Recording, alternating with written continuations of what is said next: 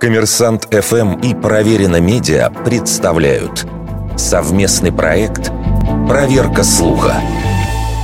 Правда ли, что Иосиф Сталин планировал военные операции по глобусу?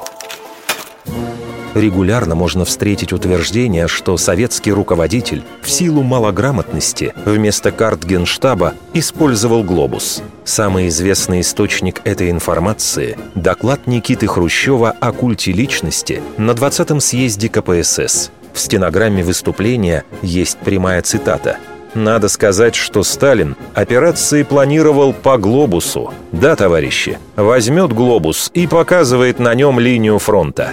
Категорически опроверг это утверждение. Георгий Жуков, не испытывавший пиетета перед военными талантами Сталина, в своих воспоминаниях маршал тем не менее отметил – Версия о том, что верховный главнокомандующий изучал обстановку и принимал решения по глобусу, не соответствует действительности. Конечно, он не работал с картами тактического предназначения. Да, это ему и не нужно было. Но в оперативных картах он разбирался неплохо. Версию Жукова поддержали и другие крупные военачальники, регулярно посещавшие Ставку, в том числе маршалы Александр Василевский и Кирилл Мерецков.